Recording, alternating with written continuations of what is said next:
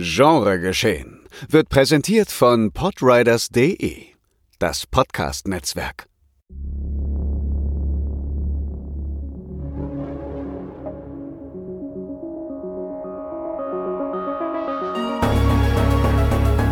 Genregeschehen. Der Podcast über den unkonventionellen Film. Mit Daniel Schröckert, André Hecker und Tino Hahn.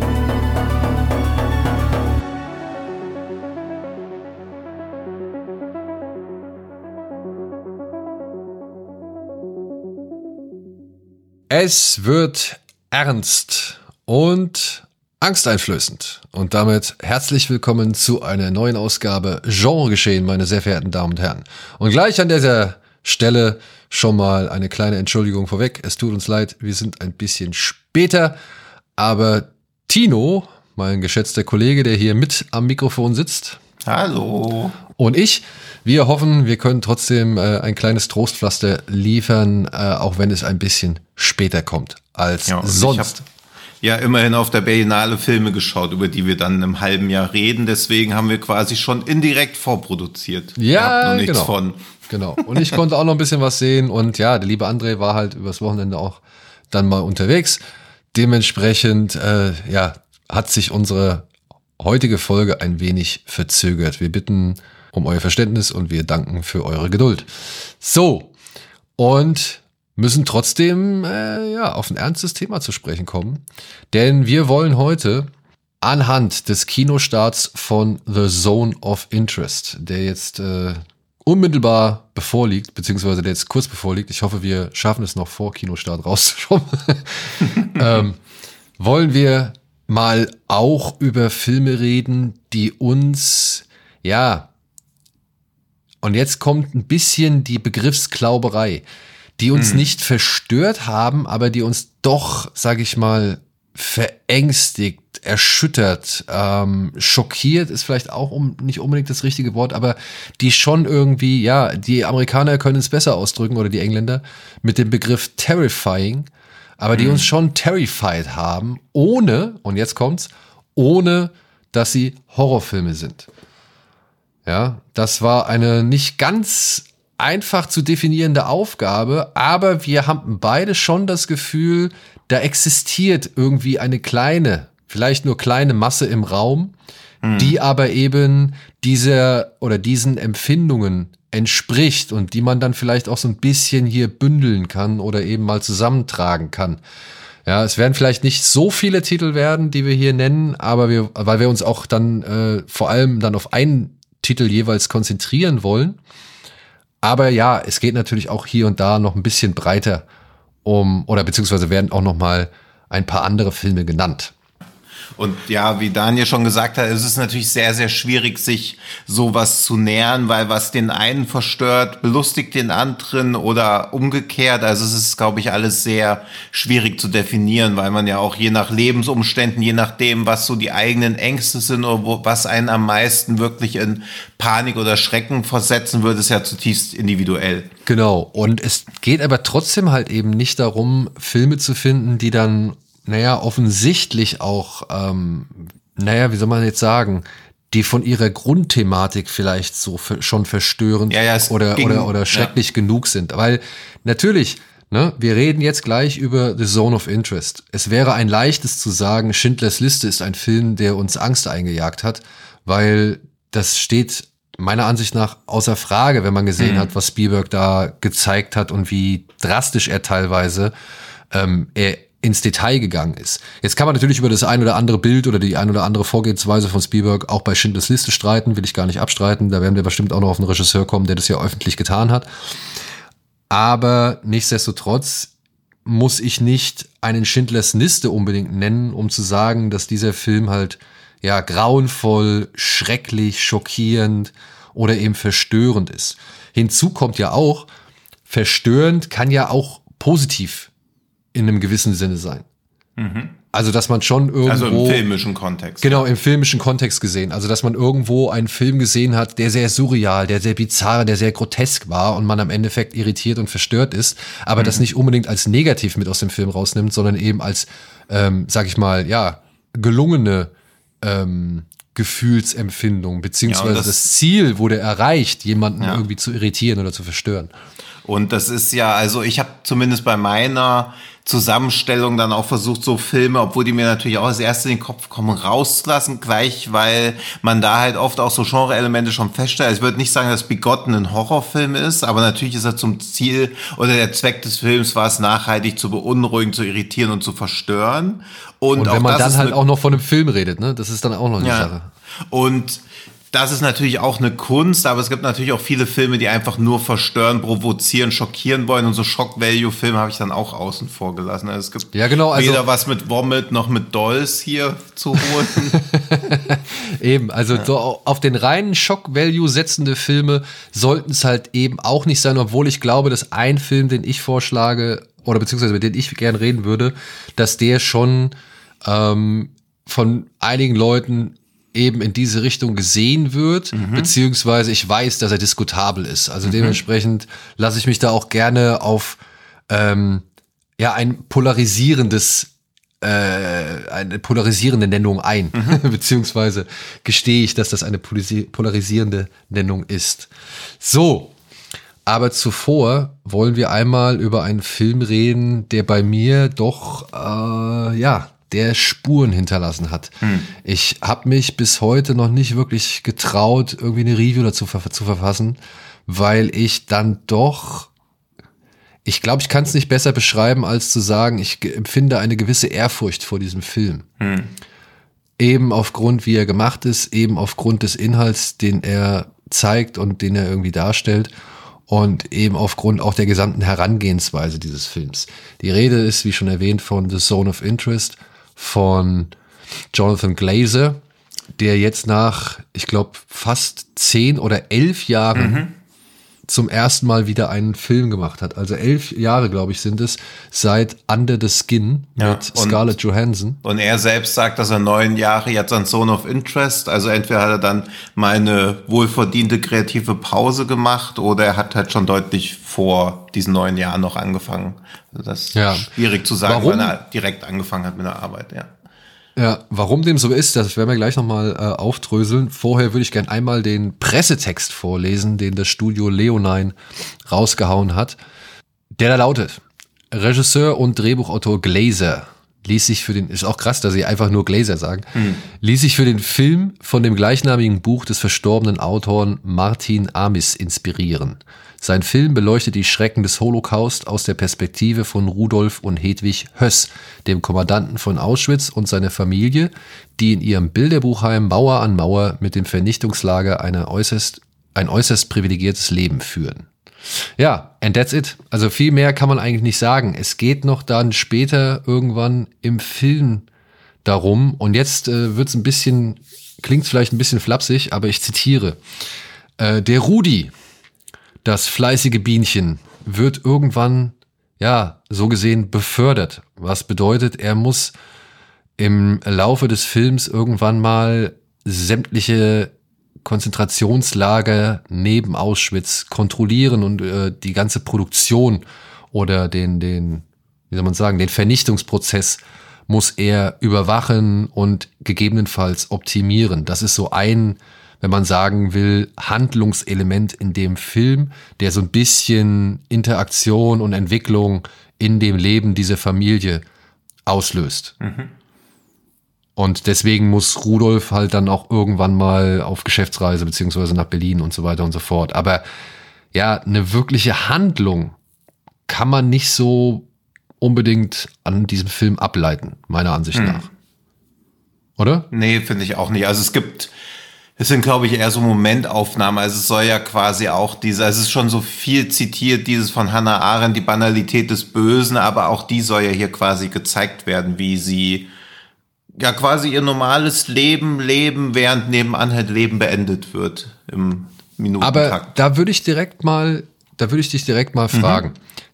dass der, der, der Hannah Arendt Terminus, äh, die Banalität des Bösen, mhm. das habe ich jetzt auch wirklich schon oft gelesen. Ähm, und ich finde, es gibt eine Menge Filme über den Holocaust, die sich auch damit beschäftigen mhm. und die das wirklich deutlich, wie soll man sagen, deutlich aufmerksamer ins Visier mhm. nehmen, beziehungsweise sich zur Aufgabe machen, das deutlich offensichtlicher zu präsentieren oder stärker zu präsentieren. Mhm. Ich empfand jetzt beim Schauen von The Zone of Interest, und ich habe ihn bislang auch nur einmal gesehen, mhm.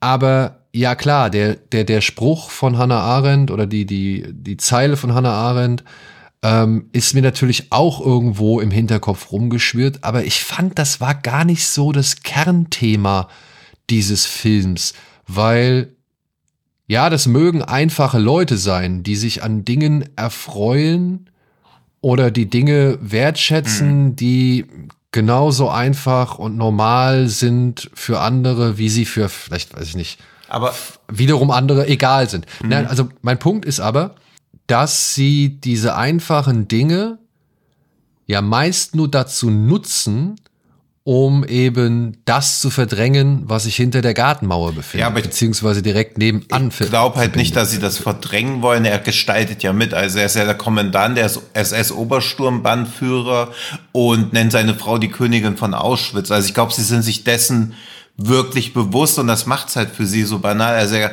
macht halt morgens das Gartentürchen auf und geht zur Arbeit. Also es sind ja ganz banale ja, ja. Tätigkeiten und das, was er da so acht Stunden am Tag macht, beziehungsweise sind sie ja irgendwann auch wie elektrisiert, weil es dann der, das Wort Dauerbetrieb fällt, weil sie so denken, geil, 24-7. Und das ist ja dann diese perfide Banalität, dass es halt so, ja zu so einer Tötungsindustrie umgewandelt wird. Als sie dann diese neuen Verbrennungsöfen und so haben, wo man dann denkt, krass, also er ist wirklich stolz drauf, dieses Ding wie so ein Uhrwerk am Laufen zu halten und diese Maschinerie, diese Tötungsmaschinerie immer effizienter zu gestalten.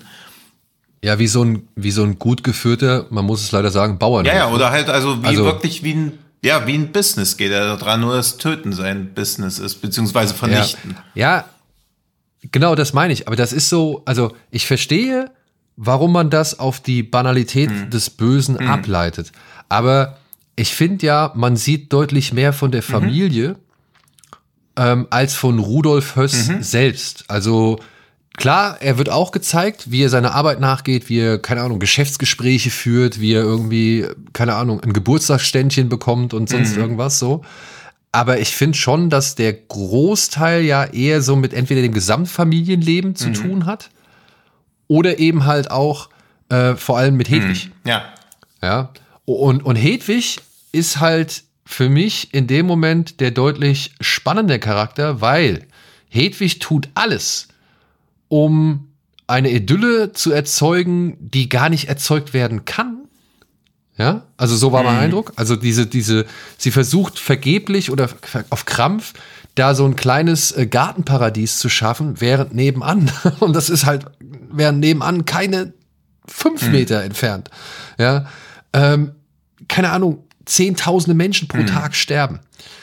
Und dieses, das, das, das habe ich so ein bisschen immer alles und dann auch diese ganzen Beschäftigungen, die ganzen Sachen, die sie machen, das habe ich immer so ein bisschen als Verdrängung gesehen. Mhm. Aber ja. Und das ist ja das Ding, das ist ja aber das Ding, ähm, wo, wo es dann halt wieder zurückgeht zu Hannah Arendt.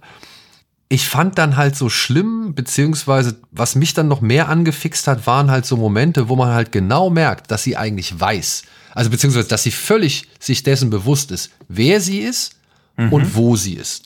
Ja, wenn sie zum Beispiel dem Hausmädchen damit droht, von wegen, ja, du weißt, dass ich meinen Mann mhm. anordnen lassen kann, dass er ja. dich einäschern soll, so, ne? Also wenn sie halt wirklich eine Putzhilfe äh, mit, mit der, mit der Verbrennungs, mit dem mhm. Verbrennungsofen mhm. droht, ja. so, ja.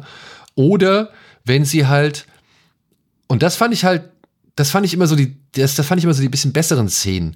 Ähm, wenn sie zum Beispiel Kleidung aus dem Konzentrationslager bekommt und das unter den mhm. Dienstmädchen ja. aufteilt. Weißt du? Also wenn sie sich als Gönnerin gibt und als, als gutmütige Person, die ihrem Personal irgendwelche Sachen zukommen lässt, obwohl sie genau weiß, ja, aber auch das stammt von Leuten. Das Spielzeug der Kinder ja auch mutmaßlich. Also das ja genau, auch. Genau, die ja. Zähne und so. Deswegen, ja. also ich Ja, und das meine ich. Also ich kann bei diesem, dass sie diese Idylle aufbaut, um irgendwas zu verdrängen, da kann ich nicht mitgehen. Sie wissen ja, was sie da tun.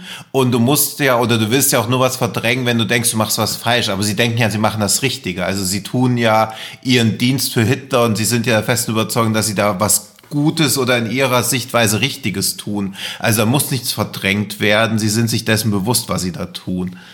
Ja, aber, aber trotzdem, also das, das mhm. war halt so mein Eindruck. Trotzdem versuchen sie ja immer wieder, sich von diesem Schrecken abzuwenden mit eben schönen Dingen, wenn du verstehst, was ich meine. Ich weiß nicht, ob dann verdrängen das richtige Wort ist, aber ich hatte schon so ein bisschen das, also ich hatte, nee, ich hatte den Eindruck, dass Hedwig sich da auch schon so eine Art Luftschloss aufbaut, um eben davon abzulenken, was ihrer Mutter ja halt dann später richtig in, in, in hm. die Knochen geht, dass die Geräusche die ganze Zeit da sind, hm. ja, dass die Gerüche die ganze Zeit da sind, ja, dass die Maschinen die ganze Zeit rattern, dass die Schreie die ganze Zeit über die Mauer drängen und so. Und woran die Mutter ja halt einfach zerbricht, da hat meiner Ansicht nach Hedwig schon so, so einen Schutzwall um sich drum gebaut, ja, aber, um das gar nicht erst ja, so wirklich an sich ranzulassen. ist, glaube ich, nicht der Garten, sondern der Schutzwall besteht aus Ideologie, dass sie halt denkt, sie macht das, das Richtige und sie versucht, sich da schönstmöglich einzurichten, weil natürlich kann sie sowas wie den Lärm oder die Gerüche nicht ausblenden, aber in meiner Meinung sind das eher dann ja, Begleiterscheinung, die sie halt in Kauf nehmen muss, eben weil sie für ihr Vaterland da das Richtige zu tun scheint.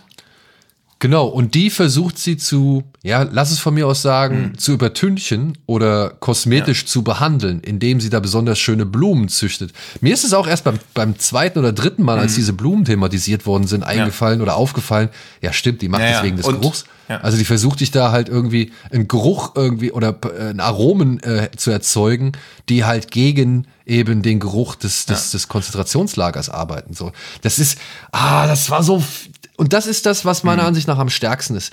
Eben diese ganz einfachen mhm. oder ja, banalen Dinge, die dann, naja, einen wahren, also die dann halt wirklich immer wieder auf diesen Schrecken mhm. zurücklenken, von dem wir aber auch nur wissen, dass er da ist, weil wir ihn A hören und B, mhm. weil wir halt wissen, ja. dass und er sie, da war. Und sie hat da ja, ja. auch ihre der ihre Heimat oder Bestimmung gefunden hat. Es gibt ja diese eine Stelle, als Rudolf dann nach Oranienburg versetzt werden soll und Hedwig will nicht mitgehen und sagt ja dann auch, dass so wie der Führer gesagt hat, wir leben sollen, in den Osten vordringen, das ist unser Lebensraum. Also sie sieht ja da zu leben auch ihre Bestimmung. Also es wäre ja nicht notwendig, so nah dran zu leben, aber weil der Führer es gesagt hat, widerspricht sie da nicht und ihr Mann, also Rudolf widerspricht dann ja auch nicht, weil er ja dann auch einer der ja, der billigsten Vollstrecker von Hitler einfach geworden ist in der Art und Weise, wie er Auschwitz zu so einem perfiden Hochleistungslager hochgetrimmt hat. Ja, diese mhm. Szene, die du gerade beschrieben hast, äh, wo das ist dann, mhm. wenn sie am Wasser stehen und er ja. nach dem, kurz nachdem er es erfahren hat, ne, ähm, die war für mich auch noch mal so eine Art, ähm, wie soll man sagen? Also für mich hat dieser Dialog mhm. den Titel des Films deutlich stärker wiedergespiegelt als der, der eigentliche Sinn hinter dem Titel. Mhm. mhm. Weißt du, was ich mhm. meine? Ja. Ja, weil ich habe mir halt gedacht, okay, das ist ihre Zone of Interest. Mhm. Ne? Also das, das meint sie mit ihrer Zone of ja. Interest. So. Und wenn man das ins Englische übersetzen würde, dann würde das vielleicht sogar so übersetzt mhm. werden. Ja? ja. Sie spricht es halt auf Deutsch aus, weil es halt nur mal Deutsche sind und sie sprechen halt Deutsch. Aber ähm, das fand ich für mich, das war eine auch eine sehr entscheidende mhm. Szene, äh, wie sie das da gesagt hat, so von wegen, ah, da habe ich mir gedacht, ah, okay, soll das vielleicht auf den Titel einzahlen, mhm. ja, also, ähm, ey, und dann, ja, und das ist nur eine von vielen Szenen, wo dann immer wieder im Nachgang vielleicht so ein paar Szenen später erst plötzlich dann so bei mir im Kopf mhm. eingesetzt hat.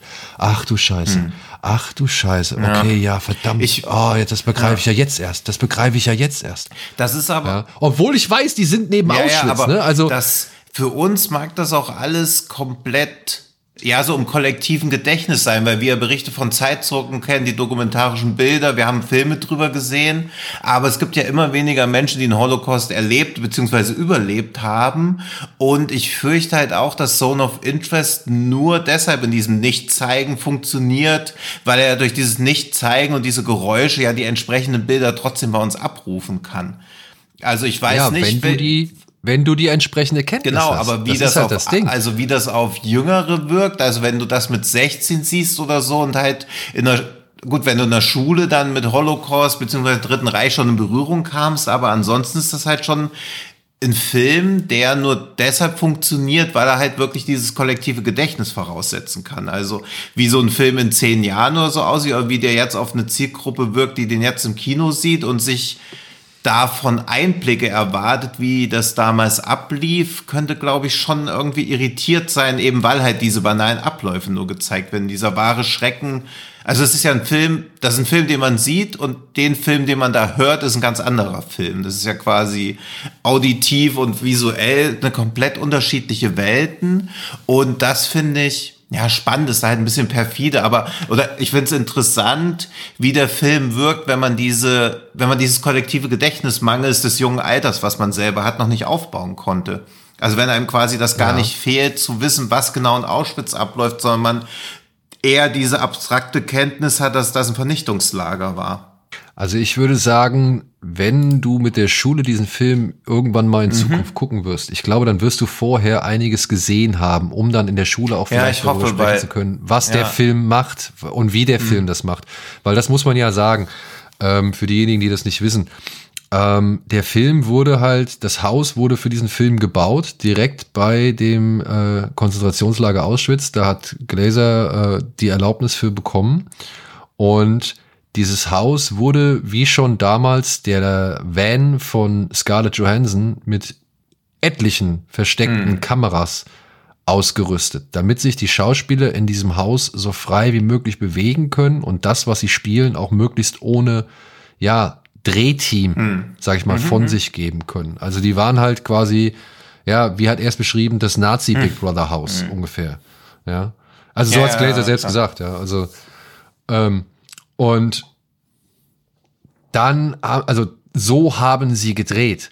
Und allein für die Soundbearbeitung, also beziehungsweise für die Idee, das Ganze mit den entsprechenden Tönen und, und Geräuschen mhm. auszustatten, das war wohl ein 600-seitiges Pamphlet, ja, wo alle möglichen mhm. Geräusche aufgelistet waren, die man damals hätte vernommen können, vernommen können ähm, auch mit eben Recherche beziehungsweise Nachfrage bei Zeitzeugen und so weiter und Durchforsten von etlichen äh, Archiven und so weiter. Und die haben halt wirklich alles zusammengestellt, was sie an, sage ich mal, Informationen ähm, ja, ermitteln konnten. Und das ist eine Sound Library wohl gewesen, die muss mhm. so gewaltig gewesen sein, dass der Score, den Mika Levi mal wieder mhm.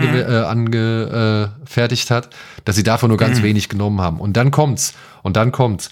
Sie haben halt auch gesagt, dass sie das Ganze so mit natürlichem Licht wie möglich drehen wollen, kein extra künstliches Licht rein, weil sie wollen halt eben genau das vermeiden, eine gewisse Verkitschung, eine gewisse mhm. Glorifizierung, eine gewisse Überhöhung, eine gewisse vielleicht Ausstellung oder halt vielleicht sogar Ver, ich kann nicht, ich hoffe, ich kann das sagen, Verschickung, mhm, ja, ja. wenn du verstehst, mhm. was ich meine.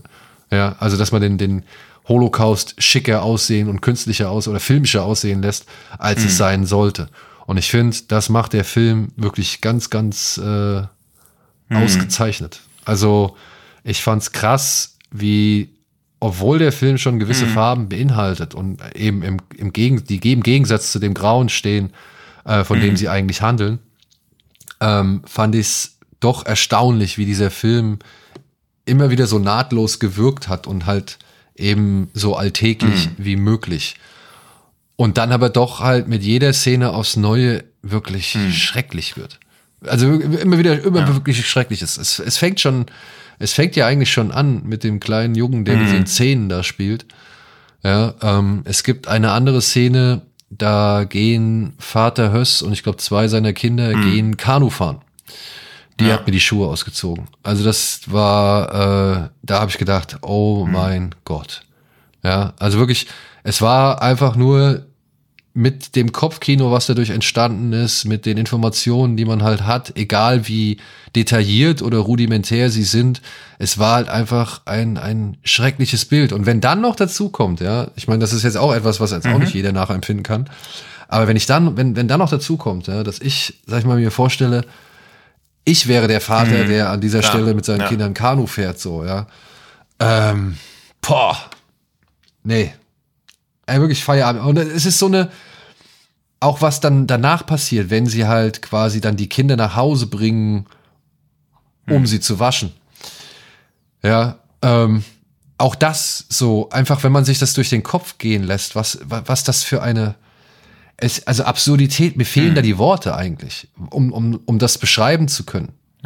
Ja, ich finde auch, also natürlich, man merkt halt immer so, dass so, ja, dass der Film halt schlussendlich kann eigentlich jeder Film über den Holocaust, der halbwegs dem Anspruch, den er sich selber gesetzt hat, gerecht wird, nur sprachlos zurücklassen. Schlussendlich. Also irgendwann ja. reichen Worte halt nicht mehr, um das so zu treffen. Und ich finde halt auch, dass der Film, was ihn für mich dann so stark machen, wo ich erst noch so ein bisschen gehadert hatte, weil natürlich ist der Film, also die Grundbotschaft ist ja irgendwie nicht, nicht wegzuschauen, beziehungsweise so zu ermahnen, dass man nicht wegschauen oder nicht weghören darf bei dem, was passiert. Aber wegschauen war ja noch nie das zentrale Problem, sondern das Mitmachen. Und dieses Mitmachen, dadurch, ja. dass der Film das quasi ausblendet, weil Rudolf Höss geht weg und kommt abends wieder, aber das Mitmachen findet dann ja auch statt. Also es wird quasi durch diese Auslassung ja auch betont, dass sowas wie der Holocaust nur funktionieren kann, wenn Leute auch aktiv mitmachen und aktiv diese Ideologie umsetzen. Klar haben wir aktuell auch so ein Problem, dass viel ja, zu viele Leute und die Zivilgesellschaft viel zu oft wegschaut, aber das Problem sind ja die Leute nach wie vor, die mitmachen und denen muss man halt Einhalt gebieten. Ja, das ist halt auch dann die Frage, ne? Ist dieser Film ein, also ist dieser Film Anschauungsmaterial genug, um gewisse also, Schrecken nochmal, keine Ahnung, bewusst zu machen oder in Erinnerung zu rufen? Also ich nicht. denke halt, wie gesagt, mit diesem kollektiven Gedächtnis, ja ihn jetzt quasi als verpflichtende Schullektüre einzusetzen und zu sagen, ja, wenn ihr jetzt noch nicht begriffen habt, wie schlimm das damals war, dann seid ihr selber schuld da wird, würde man sich, glaube ich, zu einfach machen. Also nach wie vor ist es ja ein Film, der sich dem Thema aus einer künstlerischen Sicht nähert. Er hat ja keinen, also er hat den Anspruch an einen Realismus, aber er wird ja der Realität nicht gerecht, der damaligen. Nee. Also er kann ja nur eine Annäherung sein. Deswegen, ich finde halt generell Holocaust-Filme, genau wie Antikriegsfilme, können irgendwie nur scheitern, weil sie eben das, wie schlimm es war, gar nicht abbilden können. Aber es hängt ja auch immer damit ab, wie acht oder wie, wie achtenswert so ein Film irgendwie schlussendlich scheitert.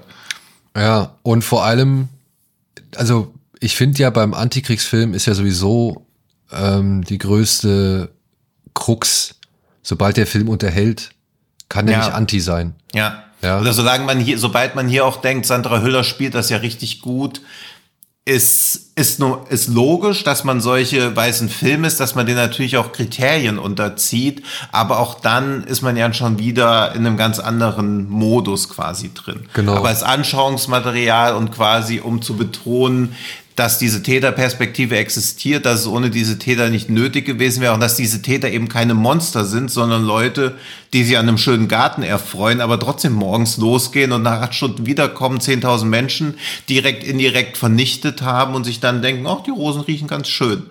Ja. Das ist ja das, was man sich bewusst machen muss, dass es halt nicht die Taten von einigen wenigen Bestien sind, sondern dass die Täter halt aus der, ja, aus der Mitte kamen ja, sich und dann halt, halt unterschiedlich stark engagiert haben, dann auch im Dritten Reich. Beziehungsweise, dass schon Leute es bewusst mitbekommen haben, was passiert ist, mhm. aber lieber ihre Vorteile oder die Vorteile darin gesehen haben oder halt sich gar nicht so sehr damit beschäftigen wollten. Denn irgendwann müsste man ja vielleicht dann auch seine Moral mit ins Spiel bringen. Das finde ich wird ganz gut gezeigt anhand einer, eines Dialogs hm. zwischen Hedwig und ihrer Mutter, mhm. die sich plötzlich äh, darüber, also die sich darüber beschwert, dass sie auf dem Flohmarkt nicht die Vorhänge ihrer jüdischen Nachbarin bekommen hat, auf die sie mhm. so heiß gewesen ist. Und mhm. die haben ja sowieso da immer irgendwelchen Bolschewiken und Judenkram und so gemacht. Mhm. Und äh, naja, will man lieber gar nicht so viel darüber wissen. Ne? Ja. Also deswegen. Aber jetzt, jetzt, jetzt ja gut so, wie es ist. Also ja, das. Ja, ja, ähm, also natürlich ist auch diese Scheinrationalisierung wird immer wieder thematisiert und natürlich kann so ein System nur funktionieren, wenn viele weggucken, aber auch viele unterstützen, aber sich halt niemand gegen ausspricht. Naja, und ich finde ja, ich finde ja, die Unterstützung wird ja schon, Mhm. also ich finde, anhand des Filmes wird ja klar, dass die Frau, die sagt, ich gehe mit dir dahin, ich gründe mit dir da eine Familie, beziehungsweise wir nehmen den, die Familie, die wir schon haben, Mhm. nehmen wir mit dahin und gründen uns da ein Heim. Das ist ja schon in gewisser Weise eine Unterstützung. ja. Ja. Und, und auch die wird hier ja angeprangert. Also Ja. es wird ja die, das, es wird ja das Heiligste, das, das, das Innerste des Kinos, die Familie wird ja hier schon in Frage gestellt als komplettes, sage ich Mhm. Ja. mal, Fehlverhalten so, ja. Wenn halt schon die Kinder sich gegenseitig drangsalieren ohne ersichtlichen Grund, ja, Ja. oder halt eben mit Szenen spielen, Ja. ohne drüber nachzudenken, von wem die eigentlich kommen können. Ja, und das halt auch so dieses, dadurch, dass du dieses Familienleben siehst, weil oft wird ja auch so eher so küchenpsychologisch behauptet, dass irgendwie der Holocaust nur durch eine Abwesenheit von Liebe oder so entstehen konnte. Das ist halt auch Bullshit. Sie lieben ja ihre Familie, aber sie lieben halt nicht Menschen, wenn diese Menschen in ihren Augen Gegner, Feinde sind, durch welche Gründe auch immer. Also ich finde ganz ja, oder konsequent, wie er auch indirekt mit diesen ganzen küchenpsychologischen Erklärungsversuchen dadurch, dafür, wie das Dritte Reich entstehen konnte, auch ein bisschen aufräumt. Ja. Das Einzige, was ich dem Film so ein bisschen, ich weiß nicht, ob ankreiden das richtige Wort ist. Ich will auch nicht kritisieren sagen. Es gibt allerdings, äh, gibt es hier und da ein paar Phasen in Nachtsicht gedreht, glaube ich. Die sind halt wirklich schwarz-weiß. Ja. Da habe ich nicht so ganz verstanden, was deren Bedeutung ist, beziehungsweise wie ich das da reinmünzen kann. Es steht unter anderem auch noch in Verbindung mit einem Märchen und einem Lied, das Ja, ein das- Insasse des, des Lagers geschrieben hat. Oder eine Insassin, glaube ich. Und das fand ich so, das waren so Momente, ja, ich glaube, die sollten halt nochmal auf eben die Menschen hinweisen, die der Vernichtungsmaschinerie zum Opfer gefallen sind. Ja, es gibt Aber- dieses schlafwandelnde Mädchen, was da Äpfel oder so ablegt, aber Ja. alles, was ich dazu an Infos gefunden habe, wirkt auch ein bisschen so, sich so irgendwas hinzuinterpretieren um die Szenen. Also bei, bei Watson stand irgendwie, dass, dass die durch die Wärmebildkamera wie winzige Leuchtraketen der Menschlichkeit aussehen. Hm. Also, I get it, was sie damit oder wie sie das empfinden, aber die Szenen, auch da ist man wieder so mit diesem, ach guck, damals gab es schon Wärmebildkameras. Also man ist dann auch wieder so ein bisschen irritiert, weil das zu, ja, zu künstlerisch dann wieder wirkt, ohne dass genau klar wird, warum das jetzt ausgerechnet sein müsste. Und auch das natürlich Naja. wieder völlig fein, völlig frei. Also ich verstehe schon anhand des Aspektes, möglichst kein künstliches Licht zu verwenden. Ja, aber Verstehe ich halt schon, Ja. warum das dann so gefilmt Ja, aber wird, eine ja Nachtsichtkamera sehen. wirkt, eine Wärmebildkamera wirkt halt noch künstlicher als künstlicher. Ja. Also das. Also ich habe das so verstanden, Mhm. dass sie tatsächlich immer wieder durch gewisse Arbeitsbereiche geht und dort Essen versteckt für die Mhm, okay. Arbeiter, die am nächsten Tag dort irgendwie, weiß ich nicht, Gräben ausheben müssen oder sonst irgendwas. Also das so war so meine Mhm. Mitassoziation dieser Bilder. Ja, was der Gesamt, also wie die halt zum großen Gesamtkontext passen, hat sich mir nicht so ganz erschlossen. Ich kann es mir zwar herleiten, aber das sind dann immer wieder diese, diese Momente, das gibt's auch bei anderen Filmen zuhauf. Da frage ich mich dann, ist es jetzt richtig, was ich mir da denke? Oder ist es völlig anders gedacht? Oder soll ich überhaupt das denken? So, also, oder ist es überhaupt clever genug, was ich jetzt hier gerade drüber denke? So, das sind immer so diese, ja, diese bestimmten Phasen, Szenen, Bilder eines Films, wo ich dann halt selbst auch nicht so weiß, ob ich da schlau genug für bin. Ja, also, Ja. ja. Aber also es ist ja auch nichts, was mich wirklich stört. Ich sage nur, ich konnte mit denen nicht ganz so viel anfangen wie mit vielen anderen Bildern. Und eben mit der ganzen Herangehensweise des Films, weil ein Film über den Holocaust zu machen, ist, glaube ich, eine echt undankbare Aufgabe, weil sich schon seit jeher über die Darstellung und die Darstellbarkeit des Holocaust unterhalten und gestritten und diskutiert wird. So, denn ruckzuck bist du zu dicht an der Ideologie, ruckzuck bist du zu sehr beim Shock Value, plötzlich bist du irgendwie historisch inkorrekt, dann hast du wieder irgendwelche anderen Sachen nicht bedacht und so weiter. Also es sind sehr viele Fallen, in die ein Holocaust-Film tappen kann. Ähm, Und ich finde Gläser, ja, also Gläser umgeht oder variiert diese Fallen wirklich wie selten ein anderer Film, den ich aus diesem Bereich hm. kenne. Also mir wird eigentlich fast nichts Vergleichbares einfallen. Und das finde ich nach all den Jahren und all diesen Holocaust-Filmen, die wir schon gesehen haben, finde ich das echt erstaunlich. Hm. Ja. Auch das könnte man ja. ihm natürlich auch wieder zum Vorwurf machen, dass er versucht, da irgendwie in Holocaust-Filmen, was ja schon ein perfides Genre an sich irgendwie ist, da noch eine neue Facette ja. abzugewinnen. Aber generell, sobald man sich thematisch diesem Thema nähert, kann man nicht mehr kritikfrei bleiben. Also es wird immer ein Ansatzwinkel sein, wo man sagt, das finde ich aus den und den Gründen nicht gut. Schindlers Liste wird kritisiert, ich finde teilweise zu Recht, teilweise zu Unrecht. Aber das ist ja auch immer dann, wie sehr man sich dann wirklich von der Inszenierung, und es ist zwangsläufig, muss es ja inszeniert werden, wie sehr man sich daran dann stört oder was für einzelne Elemente da dann auch stören. Also ich kann bei so einem Film auch verstehen, wenn man sich schon durch 20, 30 Sekunden, wo man sich an der Inszenierung stört, schon aus dem Film komplett rausgebracht ist. Oder sich dann distanziert ja. und sagt, nee, ich finde es nicht gut, wenn das so und so umgesetzt wird. Ja, Dabei muss man echt sagen, er wahrt halt wirklich sehr viel Distanz zu diesen Figuren. Ne? Also er, er lässt sie jetzt auch nicht immer zu menschlich oder sonst irgendwie wirken. Ja, aber das ist ja auch wieder ein Problem, dass sie auch wieder normal wirken. Auch das ist ja halt wieder so dieses. Also du hast ja dieses, weil die Banalität des Bösen wird ja überall zitiert. Also die ist ja auch schon, das ist ja schon zum Klischee geworden, so dass du halt dann auch wieder Gefahr läufst, dass der Film selber zu einer Banalität wird. Auch das ist ja wieder. Ja in diesem Approach, sie eben als normale Menschen zu zeigen, wo man denkt, hm, die sind ja wie du und ich, bis auf diesen entscheidenden Unterschied, was sie halt zwischen 16 bis, von 8 bis 16 Uhr machen und was sie 24-7 denken. Ja, und zu ja. welcher Zeit sie leben, ne? Und deswegen ist das. Ja. Ja. Äh, ich hoffe, wir konnten dem Film einigermaßen gerecht werden. Es ist, wie gesagt, keine einfache Aufgabe, über diesen mhm. Film zu reden oder generell über das ganze Thema zu reden heutzutage. Aber wichtig ist trotzdem, dass man mhm. drüber redet. Ähm, oder vielleicht eben darüber eben auf andere Themen, die heutzutage sehr aktuell und vakant sind, äh, zu sprechen kommt. Dementsprechend, ja, kann man so einen Film mhm. empfehlen. Weiß ich nicht. Also muss ich ehrlich sagen, weiß ich nicht. Es ist kein empfehlenswerter Film. Natürlich ist es ein sehenswerter Film, denn er schafft es halt für Leute, die eben schon genug zu dem Thema wissen, nochmal ein völlig neues, ja, Schreckensszenario mhm. ja. aufzubauen. Ja. Kann man das so sagen? Ja. Und ähm, auch wenn nicht, finde ich trotzdem, man weiß ja anhand der Inhaltsangabe, wer diese beiden Menschen sind, beziehungsweise wer diese Familie Höss ist und wo mhm. sie lebt.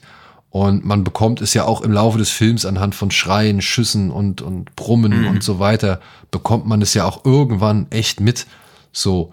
Und ich denke, auch wenn man noch nicht so viele Bilder von den realen oder wirklichen, wirklich passierten Schrecken irgendwie gesehen hat, könnte dieser Film trotzdem für eine unangenehme Erfahrung sorgen mhm. im Kinosaal. So, selbst wenn man wirklich jetzt nicht so aufgeklärt hat. Ich muss sagen, mich hat er schwer beeindruckt und ähm, ich wünsche ihm, dass er von vielen Menschen gesehen mhm. wird. Ja. Wir hatten in der letzten Folge Kino Plus, hatten wir mit Andy schon darüber diskutiert, dass Herr Glazer wahrscheinlich nicht darauf angewiesen ist, ob dieser Film ein Erfolg wird oder nicht. Mhm. Aber ich denke mal jetzt auch sein, sein Run bei den verschiedenen Awards in dieser Saison äh, gibt ihm da ja, glaube ich, schon eine Menge Bestätigung, dass er nicht unbedingt das Falsche gemacht ja, hat oder was Falsches gemacht hat. Fürchte, ich bin da leider ein bisschen, weiß nicht, pessimistischer, zynischer durch jahrelange Beobachtung oder so. Ich fürchte, er muss schon auch gut laufen. Also nach wie vor ist es halt trotzdem ein Film, der im Kino kommt und bisher war Gläser halt immer eher ein Garant dafür, dass es ja ein Verlustgeschäft wird. Also deswegen. Ja, ja, aber der Typ, wie, also wie gesagt, er, er, er produziert ja trotzdem zwischendurch ja. Werbung, beziehungsweise dreht ja zwischendurch mhm. Werbung oder Musikvideos. Ich glaube nicht, dass, ähm, ja, dass für ihn jetzt Zone of Interest finanziell nee, das glaube ich so auch nicht, aber es ist halt trotzdem auch da wieder spannend mit Gänsefüßchen drum zu sehen, wie jemand, der Anders Skin gemacht hat, der ständig in Bestenlisten auf aufgetaucht, der irgendwie seitdem er released wurde, permanent erwähnt wird. Das ist jetzt elf Jahre alt, der Film. Dass das ein Verlustgeschäft war, der gerade mal die Hälfte des mickrigen Budgets von 13 Millionen eingespielt hat. Also das ist halt Wahnsinn. Und Zone of ja. Interest, also man merkt an diesem Film immer wieder, dass sich jetzt gefühlt, gut, Dune 2 kommt jetzt raus, das ist so, aber wenn Dune 2 nicht da wäre, würde Zone of Interest ja das ganze Quartal bestimmen. Von der Aufmerksamkeit Zumindest. her und von der Besprechung her. Ja. Aber wenn man sich danach dann anguckt, okay, wie viele Leute haben sich wirklich diesen Film angeschaut, merkt man wieder, wie nischig auch sowas ist, wo man denkt, krass, eigentlich ist das doch ein Film, der gefühlt jeden was angeht, den jeder, jeder sich anschauen sollte. Aber klar, da klafft wieder so ein großer, ja, so ein großer Gap zwischen dem, wie man in der Filmnische irgendwie denkt, wie Filme sich in der Allgemeinheit verbreiten und wie sie dann wirklich rezipiert werden. Und man muss ja auch dazu sagen, viele Leute gehen ja halt nur mal eben aufgrund der Zerstreuung ins Kino. Ja, also das, ja, also, ja. dass man jetzt sich nicht sagt, also Zone of Interest, glaube ich, auch so ein Paradebeispiel für Filme, wo man weiß, man muss sie unbedingt sehen und 90 Prozent der Leute belassen es dabei. Ja. Eben weil man sich dem auch nicht aussetzen will. Also es ist ja auch eine, ja, weiß nicht, ob das perfide ist oder so, aber auch, ja, paradox, dass man 18 Euro bezahlen soll oder 15, also jedenfalls die üblichen Kinopreise, um sich das dann anzuschauen. Ja. Also. Das ist halt so die Sache. Ja. Und nichtsdestotrotz, ich muss sagen, gerade auch hier der Schauspieler, der den äh, Rudolf Höss gespielt mhm. hat, der Christian Friedel, ja. ähm, also Sandra Hüller war klasse, mhm. aber auch er hat mir, also er hat mir wirklich gefallen. Ja. Also beziehungsweise ich fand, der, der hat wirklich gut gespielt. Ja. So. Und das war, ist glaube ich auch nicht einfach, wenn du einen Film hast, der rein kameratechnisch die ganze Zeit auf Distanz bleibt. Mhm. Also er hat ja nicht ein Close-up gehabt, für den er sich mal vorbereiten musste oder sonst ja. irgendwas so. Ne? Also das ist, es ist so äh, schon erstaunlich, dass die beiden halt doch eine gewisse Präsenz entwickeln mhm. können, obwohl der Film so auf Distanz zu ihnen ja. bleibt. Also dementsprechend, ich, ja, also ich wünsche ihm, dass es noch trotz Dune und trotz des schweren Themas, was aber halt eigentlich uns alle angeht oder beziehungsweise sehr viele mhm. Leute angehen sollte, ähm, dass der doch einige Leute ins Kino locken kann. Also ich denke mal, wenn Frau Hüller wirklich einen Oscar gewinnen sollte mhm. oder der Film selbst den Oscar gewinnen mhm. sollte, dass es danach noch mal einen Schwung geben wird für mhm. ihn. Jetzt bin ich auch gespannt, ob der über Dune, also gegen Dune überhaupt irgendwie also wahrscheinlich äh, in Arthouse-Charts würde er sich schon ganz gut schlagen können, aber ich fürchte halt auch, dass er einfach, ja, Bad Timing. Ja, ja, aber, aber ich könnte mir auch, wenn er bei den Oscars was reißt, dass er dann vielleicht halt nochmal reinstartet. Und Sandra Hüller ist ja auch, leider ist doch nicht angebracht, aber sie ist ja für Anatomie eines Falls auch nominiert. Also, dass dann Leute dann in Zone of Interest reinrennen. Also man weiß ja leider nicht, dass sie dafür auch hätte nominiert werden können und auch sollen. Mhm.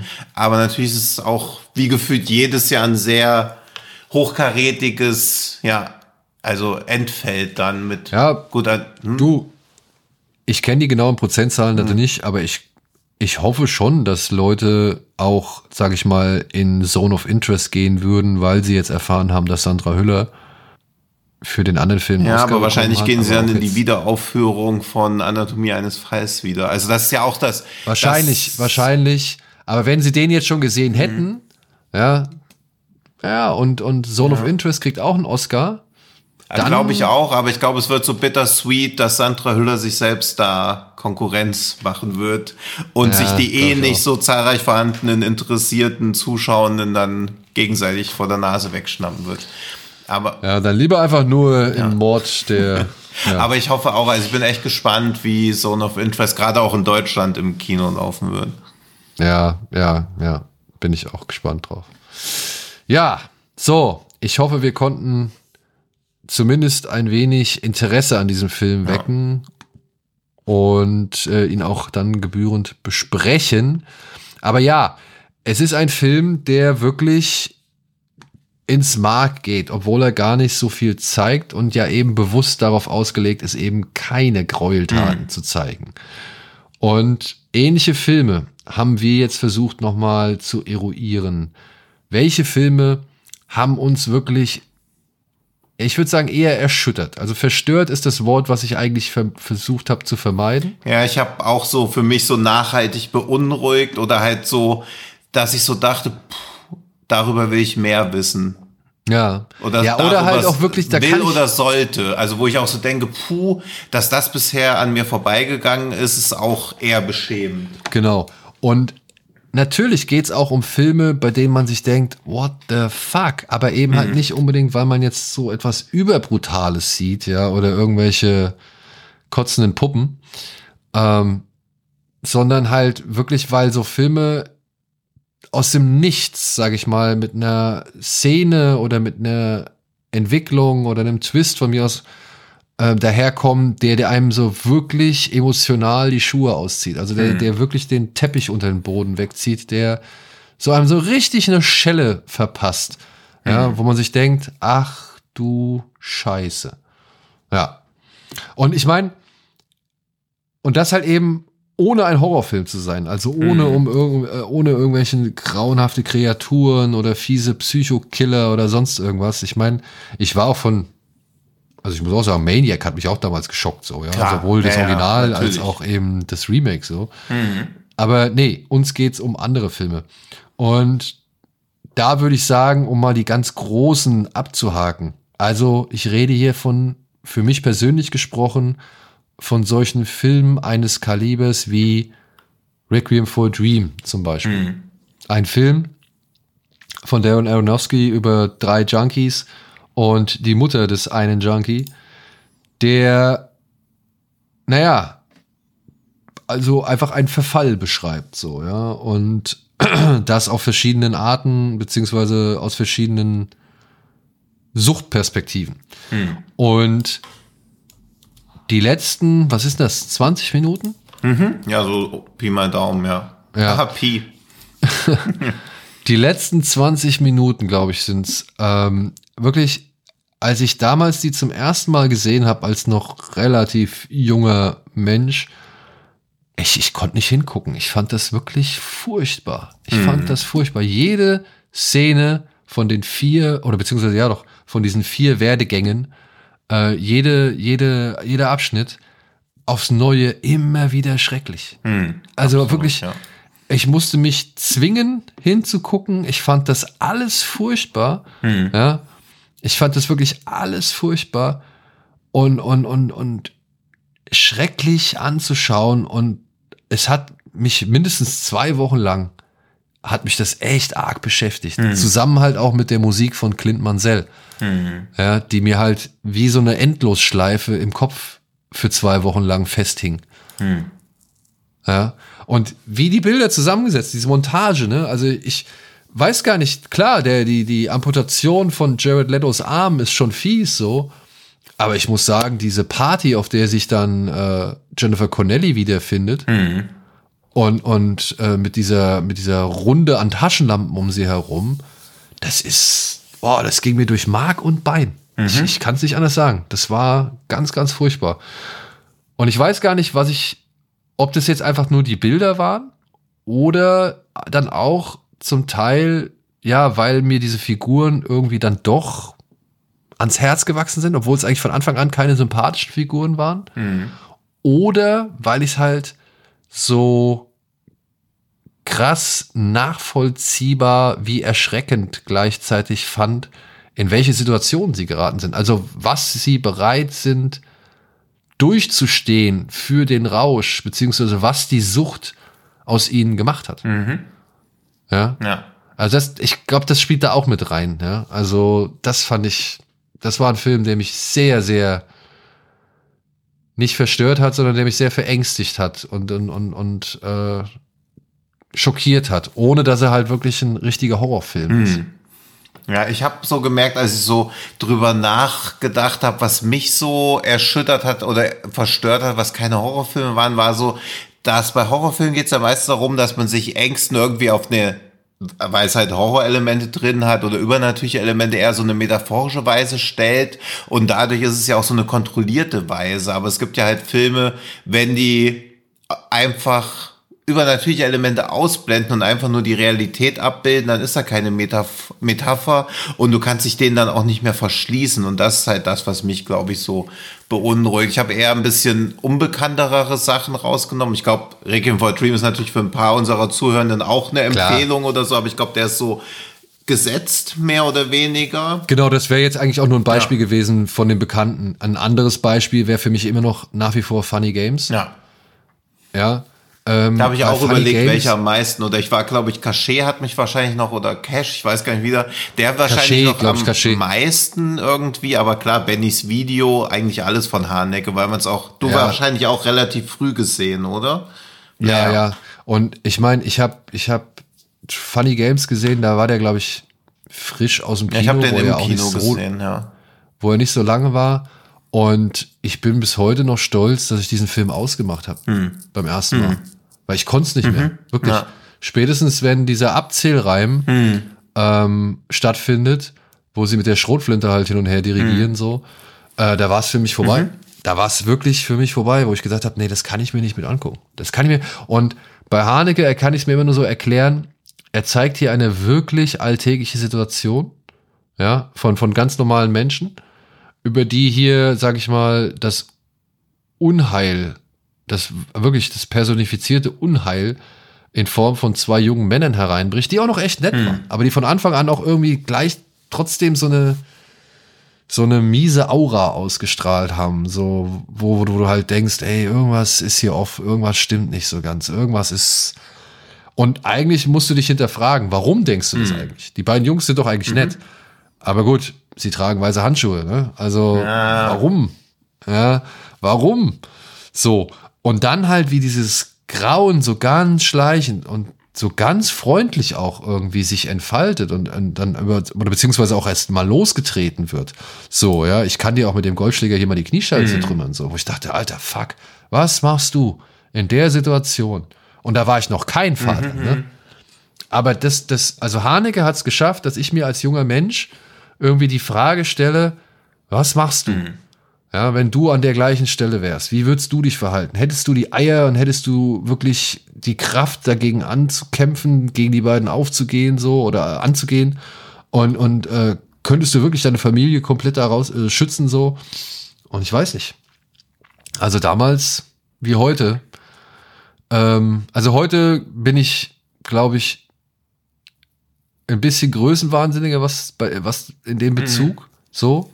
Aber auch das ist etwas, was man halt, glaube ich, erstmal unter so einer Bedingung selbst erfahren mhm. müsste, um wirklich dann sagen zu können, was mache ich. Also das sind, glaube ich, es ist bei jedem Menschen A anders und, und äh, eben auch fern jeder Rationalität. Mhm. Ja, weil man sowas, in sowas steckt man ja nicht äh, jede Woche und dementsprechend, ähm, ja, keine Ahnung. Also könnte ich das wirklich erst beurteilen und, und könnte ich da wirklich erst was zu sagen, wenn ich erstmal so eine Situation ja überstanden mhm. hätte. Das kommt ja auch mhm. noch drauf an. So. Aber ja, also das wären so für mich so ganz, ganz prominente Beispiele, wo ich sage, keine Horrorfilme, aber wirklich haben, haben mir Angst mhm. eingejagt, so. Ja. ja. Es war einfach unangenehm, es war, ja, erschreckend. So. Eben aber aufgrund auch dann, wie bei Funny Games, seiner, aufgrund seiner Natürlichkeit, aufgrund seiner Normalität, aufgrund seiner, Re seiner Realität, so, mhm. ja. Das fand ich wirklich sehr schlimm. Ja. Weiß ich, sag ein. Also mich hat Kina Tai von Briante Mendoza sehr verstört nachhaltig. Den habe ich bei dem Around the World in 14 Films entweder 2009 oder 2010 gesehen. Also der Film ist aus 2009, deswegen kann es beides sein. Und wird auf Wikipedia, also ich finde es absurd, dass das als Horrordrama bezeichnet wird. Aber das zeigt auch schon wieder so, dass über oder immer wieder aufkommende Probleme, mit denen wir auch immer so strugglen. Wenn ein Film Gewaltszenen beinhaltet, die etwas beklemmender sind, ist es automatisch Horror. Oder wird es oft in so eine ja. Horrorecke gedrängt, obwohl es gar nichts. Und der Film, also natürlich zeigt er den Horror des Alltags, aber er hat halt null Horrorelemente, sondern es ist ein sehr, ja fast schon so semi-dokumentarisch. Es geht um den jungen Polizeistudenten Peping, der in Manila lebt. Das ist ein Film aus den Philippinen. Und gerade seine Verlobte heiraten will. Die haben auch zusammen ein Kind, was gerade erst geboren wurde. Und Peping wird halt gezeigt als sympathischer Dude, der aber auch so schon sehen muss, wo er bleibt und wie er irgendwo bleibt. Denn nur weil man jetzt bei der Polizei ist, bedeutet das noch lange nicht, dass man jetzt irgendwie keine Sorgen mehr hat. Deswegen arbeitet er abends immer als Schutzgeldeintreiber für Polizisten, die schon länger im Dienst sind. Und darüber bekommt er auch einen größeren Auftrag, weiß aber gar nicht so genau, worum es geht. Und in seiner Hochzeitsnacht, wo er denkt, er muss nur kurz nochmal weg und irgendwo Kohle einkassieren oder so, wird er in den Bus reingezwungen, in so einen kleinen Bus, wo lauter Polizisten stehen, äh, drin sitzen. Und dieser Bus fährt los und auf dem Weg zu einem unbekannten Ziel wird eine Prostituierte eingesammelt, die kein Schutzgeld bezahlt hat. Und dann folgt eine ungefähr 20-minütige Sequenz in Echtzeit in diesem Bus drin, wo sowohl dieser Polizeistudent, also Peping, erfährt, als auch die Prostituierte, dass sie am Ziel zerstückelt wird und Peping derjenige sein wird, der sie umbringt, weil sie das Schutzgeld nicht bezahlt hat. Und das ist so bedrückend und beklemmt gewesen, weil erst so ein ganz banales Gespräch stattfindet, bis sie dann so Klartext reden und diese Polizisten reden immer wieder auf Peping ein, dass er die umbringen muss, dass das quasi so sein ja, sein bizarres Initiationsritual sein wird, damit er zu dieser Gang dazugehört, während sie komplett in Panik ist, dass sie dann wirklich sterben wird. Und man denkt so die ganze Zeit, hm, das wird der Film schon nicht durchziehen oder so. Das kommt gleich noch zu der Action-Moment. Der greift irgendwie den Typ ins Lenkrad, das Auto überschlägt sich. Sie können fliehen, aber der Film zieht das halt einfach dann gnadenlos durch. Und aus Peping wird danach, dadurch natürlich ein anderer Mensch und man sieht ihn dann so am Ende, wie er einfach nach Hause kommt, bisschen Geld in der Hand hat, mit dem er dann Babypulver, äh, Milchpulver für das Baby kaufen kann und kaum irgendwie seiner Frau beziehungsweise dem neugeborenen Kind noch begegnen kann, weil er einfach durch diese Bluttat, die er da mit den anderen begeht, ja, also innerlich komplett gebrochen wurde. Und der Film ist halt hart, sehr hart und das ist auch der Film, jetzt wird es kurz ein bisschen funny, wo Roger Ebert gesagt hat, das ist der Film, der mich dazu zwingt, mich bei Vincent Gallo dafür zu entschuldigen, The Brown Bunny als schlechtesten Film in der Geschichte der Cannes Filmfestspiele bezeichnet zu haben, denn er fand Kinatai noch schlimmer und ich kann mich natürlich jeglicher Kritik an dem Film auch anschließen, weil halt wirklich ja eine gnadenlose, nahezu in Echtzeit erzählte Abschlachtung eines Menschen ist. Aber mich hat das so verstört, diese Ausweglosigkeit und wie endlos lange diese Fahrt geht, dass man da einfach mit drin sitzt und nicht raus kann und auch mit dieser Hauptfigur ja sympathisiert und mitleidet, aber gleichzeitig auch nicht weiß, was die Alternative gewesen wäre. Also er kann ab dem Zeitpunkt sich nicht mehr richtig verhalten und man hat aber als Zuschauer auch keinerlei ja Möglichkeit oder man weiß nicht, wie er sich hätte verhalten sollen, ohne nicht selber drauf zu gehen. Also das war wirklich sehr hm. verstörend. Und um gleich mal mit Brillante Mendoza kurz weiterzumachen, weil da hatte ich die Hoffnung, dass das quasi ein weiterer asiatischer Regisseur wird, der so das, was man ertragen kann im Kino, ein bisschen nach hinten verlagert. Er hat dann noch 2011 Captive gemacht und das ist ein Film über eine Geiselnahme im in welchem Dschungel war es? In, auch auf den Philippinen. Also das war die längste Geiselnahme, die jemals stattgefunden hat. Also die Geiselnahme geht 377 Tage insgesamt.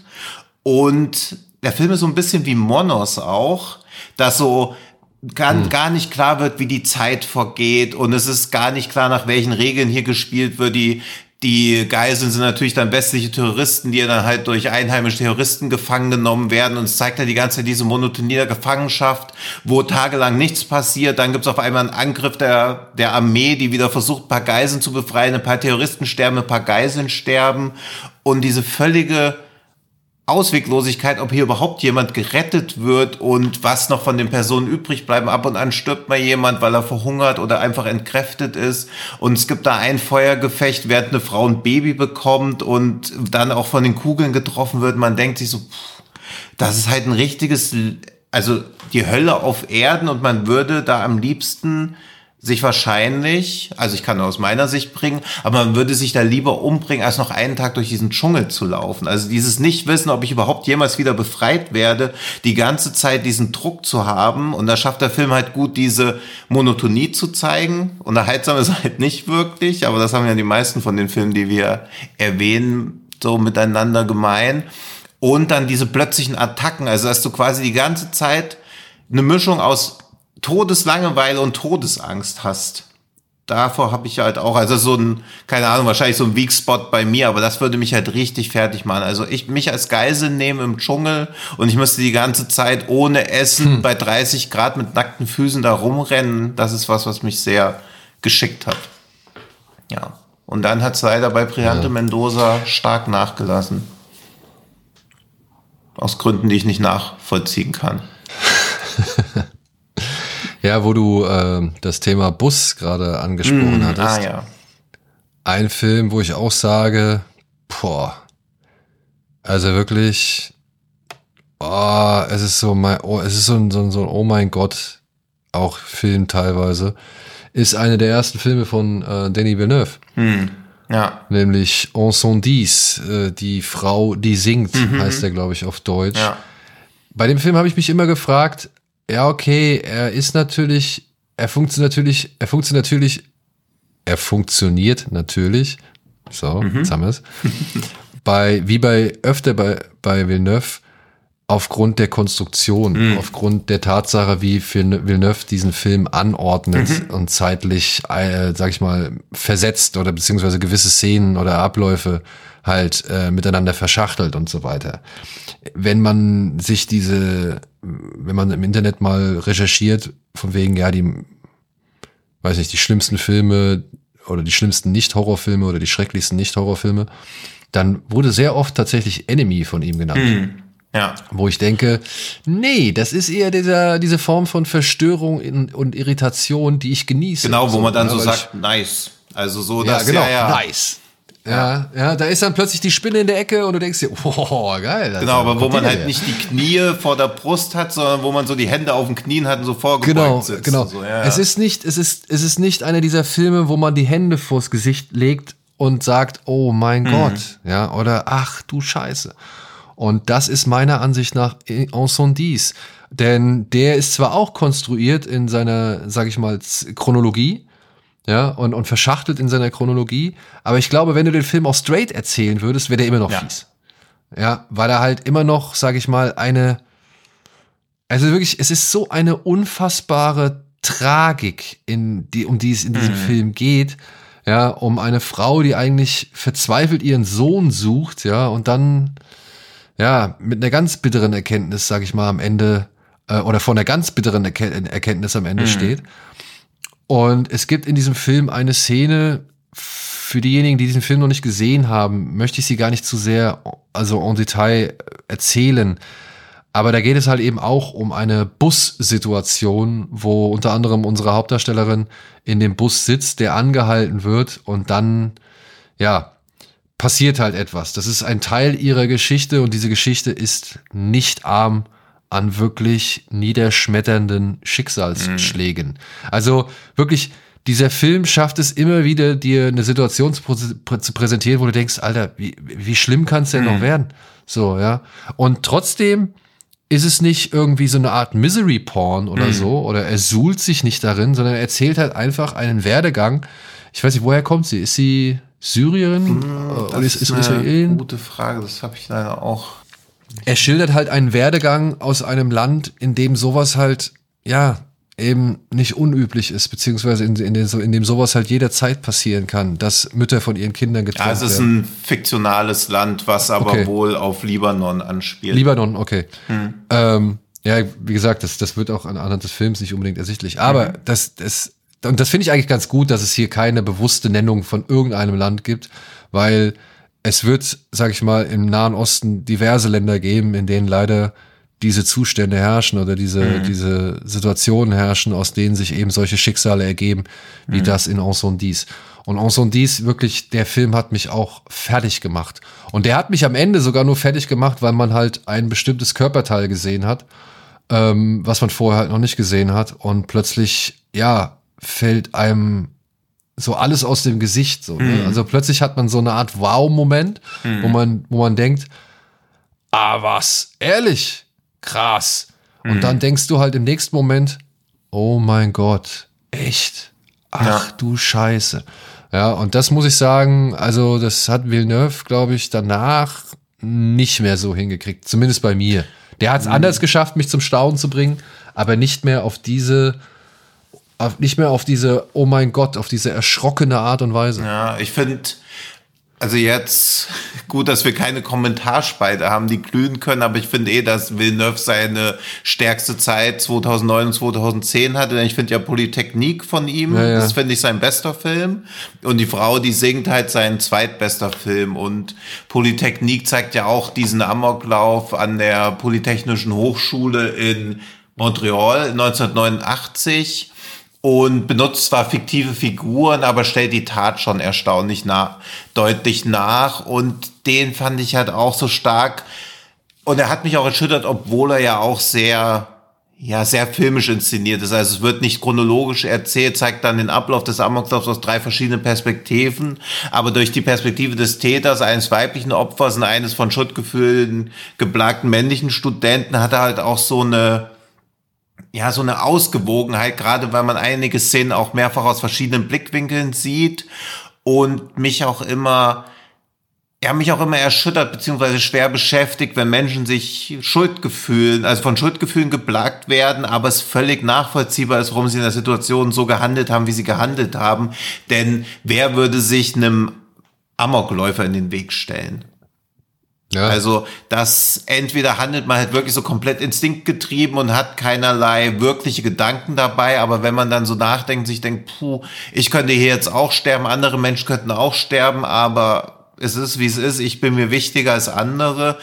Verstehe ich sowohl, dass man so handelt, aber natürlich auch die Schuldgefühle, die man danach empfindet. Und um da mal halbwegs galant, so galant man von einem Amoklauffilm zum nächsten überleiten kann, mich hat Zero Day richtig gebrochen, als ich den damals gesehen habe. Das ist auch so ein relativ früher aus 2003 Found-Footage-Film, den wo einfach zwei Jugendliche sich selbst filmen mit der Videokamera und sich auch Army of Two nennen und halt sagen, ja, wir laufen jetzt irgendwann Amok und und ist doch klar, dass wir dabei selbst sterben, aber das ist so, das wollen wir machen und man ist die ganze Zeit sich so unsicher, machen sie das wirklich, ist das so Teenie-Gelaber, der Film ist auch so kurz nach Columbine rausgekommen und referenziert auch immer wieder darauf, dass sie auch am 4. Juli, also am amerikanischen Independence Day, auch ein Massaker in der Tradition von Columbine durchführen wollen. Und das ist halt schon schwer zu ertragen, weil es halt sehr zynisch natürlich ist. Aber dann bauen sie sich Rohrbomben, üben Schießen im Wald, unterhalten sich auch darüber, was die Nachwelt denken wird, sobald sie die Tat begangen haben. Und sie machen sich auch keine Illusionen, dass sie nicht dabei auch sterben werden. Und dadurch, dass dass das in diesem Found-Footage-Style inszeniert wurde, sieht man immer wieder natürlich auch deren Gespräche miteinander und man erkennt immer mehr, man kann sowas nicht aufhalten, wenn das entsteht. Also auch dieses, die Eltern hätten es doch erkennen müssen oder Freunde hätten es erkennen müssen. Es ist nicht zwangsläufig möglich. Und das fand ich extrem erschütternd, gerade auch wie der Film das dann umsetzt. Weil das, also diese daraus resultierende Amoklauf ist super schwierig zu ertragen. Der Film endet aber nicht damit, sondern es gibt dann noch eine Szene im Nachgang, wo ich so dachte, pff, okay, man kommt aus diesem Kreislauf einfach nicht raus. Es wird immer so eine Gewalt sein, die Gegengewalt, Gegengewalt erzeugt. Und das hat mich schon stark erschüttert. Also das ist auch so ein Film, den ich gerne wieder mal sehe, oder gerne in Gänsefüßchen, den ich mal wiedersehen möchte, ob er mich jetzt immer noch so erschüttert, aber ich traue mich auch nicht. Und in allen Reviews ist halt auch, dass gerade diese, dass man so ratlos zurückbleibt, weil es keinerlei Erklärungsmodell wirklich gibt oder kein Erklärungsmodell, was wirklich so greift. Man sieht halt, dass sie kurz vor dem, also in der Nacht vor dem Amoklauf gehen sie noch zum Prom Night und man denkt, so ist doch eigentlich alles in Ordnung. Hm. Bis sie dann halt zur Schule fahren. Der sagt mir noch nichts, also den, den kannte ich noch nicht. Und den finde ich auch von der Inszenierung, gerade weil er so wirklich mit einfachsten Mitteln, finde ich das, ja, ist halt perfide bei sowas, aber genial, wie das umgesetzt wird und wie er dann auch noch so ein allgemeingültiges Statement über wie Gewalt entsteht, was aus begangener Gewalt wieder besteht, was das für eine ja auch für eine Wut hinterher, so hinterherzieht. Also es hat uns ja auch gut gefallen bei dem, jetzt habe ich den Namen vergessen. Ah, dieser Amoklauf-Film vor zwei Jahren, The Black, nicht The Black. Der mit den Eltern oder nee, der mit Mars, Jenna? der andere. Nicht The Blackout, The, oh, wie hieß der denn? Jenna Ortega? Guck mal, so hat er uns begeistert. Äh. Ui. Weil, aber der hatte in Deutschland halt einen Der hatte leider aber auch also Fallout und in Deutschland hieß er doch, Fallout. also Live After hieß er in Deutschland. Und auch da wird ja mehr so auf das, also auf die Trauerverarbeitung eingegangen, was bei Zero Day nicht so ist. Also da stehen schon die Täter und die Tat im Mittelpunkt, was man auch zum Vorwurf machen kann, aber das ist einer dieser, ja, einer dieser Filme, wo man so sagen muss, okay, hier wird schon die Grenzen des Gezeigten teilweise schon überschritten oder des Zeigbaren. Und dann aber, wie die Trauerbewältigung dann im Anschluss noch kurz gezeigt wird, das hat mir immer so ein Kloß im Magen versetzt. Ich meine, ich habe den Film vor, weiß nicht, 15, 16 Jahren gesehen und muss immer wieder drüber nachdenken. Also jetzt nicht so häufig, aber es kommt mir immer wieder hoch, wenn wieder irgendwo was war mit School-Shooting oder auch sonst irgend so ein Shooting oder wenn wieder diese Berichte kommen, oh, man hat es nicht kommen sehen, wo man oft ja dann auch wieder so küchenpsychologisch so denkt, na, hätte man schon kommen sehen können. Aber es ist eben nicht einfach so. Also nicht alle Täter sind quasi schon vorher verhaltensauffällig. Ja, manchmal macht's einfach Klick und dann bumm. Ja. Ähm, ich würde Mhm. noch einen Film ins Rennen schmeißen. Ähm, der ist auch ein bisschen unbekannter. Ich glaube, den kennen nicht so viele Leute. Aber Mach der hat mich Quiz. damals. Damit's richtig, mach mir einen Hä? Quiz, damit es richtig pietätlos wird. Oh Gott. Ähm, es ist ein spanischer Film. Thesis. Nein. Oder ist es Spanisch? Ich hoffe es. Äh, äh, der Warte.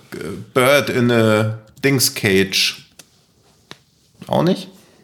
Bird in the Dings Wie heißt der denn? Den hatte ich ja auch, aber der war mir dann auch, also dafür Ach, ach hier, der, der, der, ach so, ja, ähm, Girl. im Glaskäfig, ne? Ja, genau, im Glaskäfig, ja. Ja, ähm, in the Glass Cage heißt der, glaube ich. Stimmt, das wäre auch noch ein, ein, ein Dings gewesen. Oh ja. Ja, aber den habe ich auch nachgedacht, aber der war mir dann auch so, also natürlich sehr erschütternd, aber der ist auch sehr filmisch, also in, in Ermangelung eines besseren Wortes. Also da bin ich auch erschüttert und verstört, aber ich kann mich dann immer noch so ein bisschen drauf berufen. Ach, Gott sei Dank war es nur ein Film. Also es bleibt immer noch so diese, diese Ebene, die halt bei anderen Filmen dann verschwindet, wo ich natürlich auch weiß, es war ein Film, aber wo ich das nicht mehr als Rückzugsort in meiner eigenen Logik nutzen kann. Und es ist halt schon deutlich mehr konstruiert, Ja, ja, absolut. um das ja. irgendwie zustande zu kriegen, was dort gezeigt wird. Und ne? er folgt Also- halt auch eine Handlung, weil das ist mir auch aufgefallen, dass dieses, das macht ja Zone of Interest auch, also das ist ja so eine Handlungsarmut, also eine richtige Handlung gibt's ja nicht wirklich, gibt's bei Kinatai eigentlich auch nicht. Requiem for Dream hat halt schon eine Handlung, aber eigentlich sind es auch eher so passive Figuren, die mit der Umwelt nicht mehr klarkommen. Also auch da ist quasi gar keine also die Handlung wird nicht durch die Hauptfiguren hervorge also vorangetrieben, sondern eher durch das, was ihnen zustößt.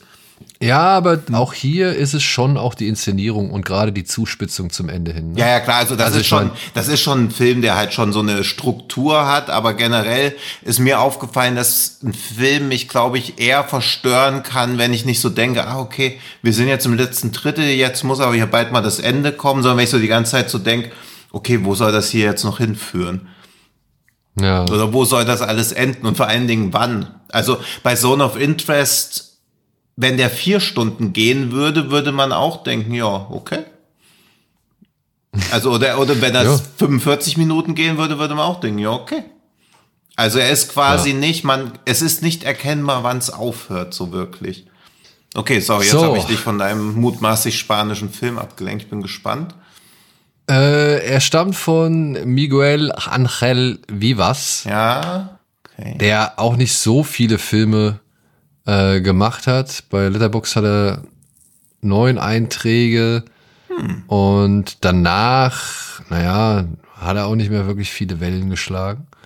Der Film ist aus dem Jahr 2010. Oh, äh, letztes Jahr hat er noch einen Film gemacht. Okay. Wieder. Ja. Und er ist eigentlich, ah, er ist eigentlich Funny Games in hart. Funny Games in Hard. Ich hoffe, ich kenne ihn nicht, weil sonst würde ich jetzt gerade nicht drauf kommen. Ähm, er heißt Kidnapped im internationalen ah. Titel. Ah, okay, den habe ich, der lief auf dem Fantasy Filmfest, oder? Genau. Da habe ich den nicht gesehen und dann ist er immer mal irgendwo aufgeploppt, aber jetzt hast du natürlich, ob du willst oder nicht, den Watchlist nach oben Katapultierungsbutton gedrückt. ja, ich, wie gesagt, ich, das ist schon sehr lange her, dass ich diesen Film gesehen habe, aber der Film hat meiner Ansicht nach, der hat mich auch kalt erwischt, so. Er spielt eigentlich mit dem gleichen Thema wie Funny Games. Es geht hier um eine Familie, äh, die ist gerade frisch in so ein Haus gezogen und alles ist idyllisch und cool und so. Und plötzlich stehen drei maskierte Menschen vor der Tür. Und naja, nehmen die halt als Geiseln, beziehungsweise verprügeln die oder malträtieren die. Und man sieht das halt alles in Echtzeit, ja. Und sie zwingen halt den Vater dazu, zur Bank zu fahren und dort das Konto abzuräumen und so weiter. Das ist wohl eine gängige Praxis, die man halt zu dem Zeitpunkt wohl in einigen Ländern praktiziert hat. Ähm, während man halt die Tochter und die Mutter gefangen hält. Aber dann kommt halt noch der Freund von der Tochter, äh, klingelt dann irgendwie, weil er halt natürlich die, die Freundin besuchen will. Und dann eskaliert die Lage völlig. Und der Film ich fand den damals echt gut gespielt, weil der so unmittelbar war, weißt du? Also das, das passiert so mhm. alles, äh, in, wie gesagt, in einem Flow so, ja. Natürlich äh, gibt's da auch Kameraspielereien und Schnitte und so weiter, aber es wirkt halt alles wie so ein, ja, wie so ein One-Shot, beziehungsweise so ein, so ein Echtzeitfilm. Mhm. Und irgendwann kommen auch Splitscreens zum Einsatz, wenn sich zum Beispiel die Gruppe auflöst und man halt parallel zum Beispiel verschiedene Schreckensszenarien entdeckt. Und ja, ich kann also ich verstehe jeden, der sagt, naja, aber das ist schon auf einen gewissen Shock-Value gesetzt. Es passieren in dem Film tatsächlich ein paar wirklich harte Szenen oder harte Kills dann mhm. auch, ähm, bei denen man schon irgendwie merkt, naja, da soll der Zuschauer schon einen gewissen Teil sehen oder schon das Nötigste mitbekommen, obwohl man halt auch hier und da versucht dann abzublenden oder zu kaschieren oder sonst irgendwie. Also einfach nur alles möglichst hektisch in der hektischen Bewegung mitzunehmen. Mhm. So. Also es ist schon so ein bisschen auf Found Footage angelehnt oder mhm. äh, POV so, ja. Also das ist alles mit dabei. Aber mich hat der Film, also ich habe hier mal geguckt bei, bei Letterboxd, äh, unser lieber Kollege Etienne hat ihm nur eineinhalb gegeben. Mhm.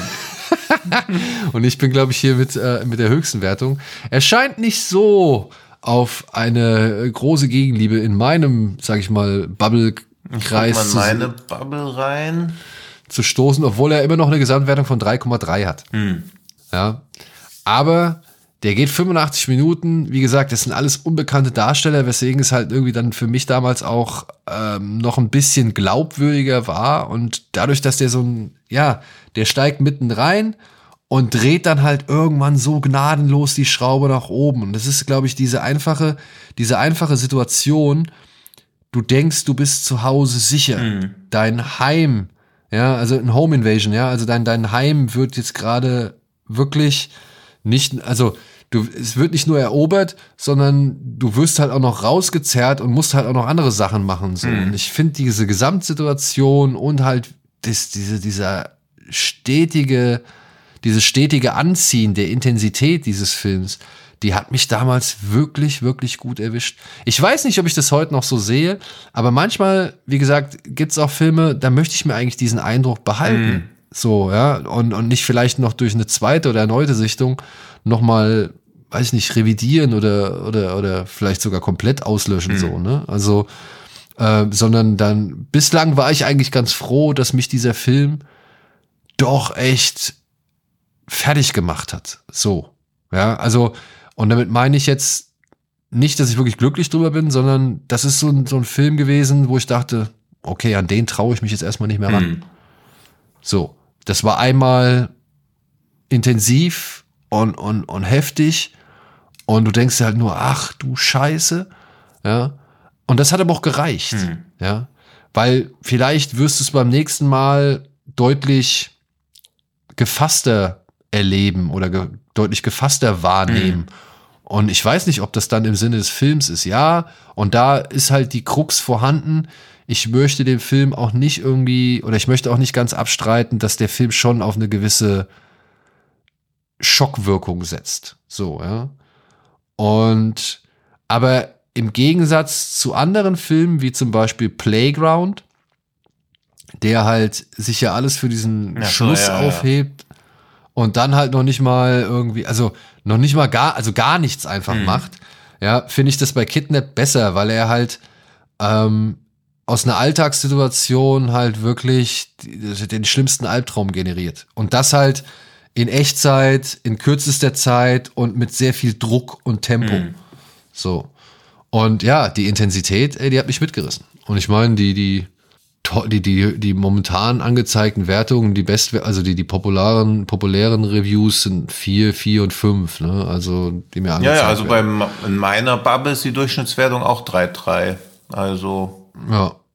Aber ja, den, wie gesagt, den haben nicht so viele auf der Uhr. Ich glaube, das war auch ein bisschen problematisch irgendwann mal hier in Deutschland äh, mit der Veröffentlichung. Ich habe den in meiner Zeit bei der Coupé habe ich den, glaube ich, noch so ein bisschen wahrgenommen. Ja, ich glaube, das müsste in der Zeit gewesen sein und dann auch mitgekriegt, dass der beim Fantasy Filmfest läuft. Und ja, ey, ich kann, also das ist wäre für mich so, wo, wo ich denke, boah, aus dem Nichts eine, eine wirklich enorme Härte mhm.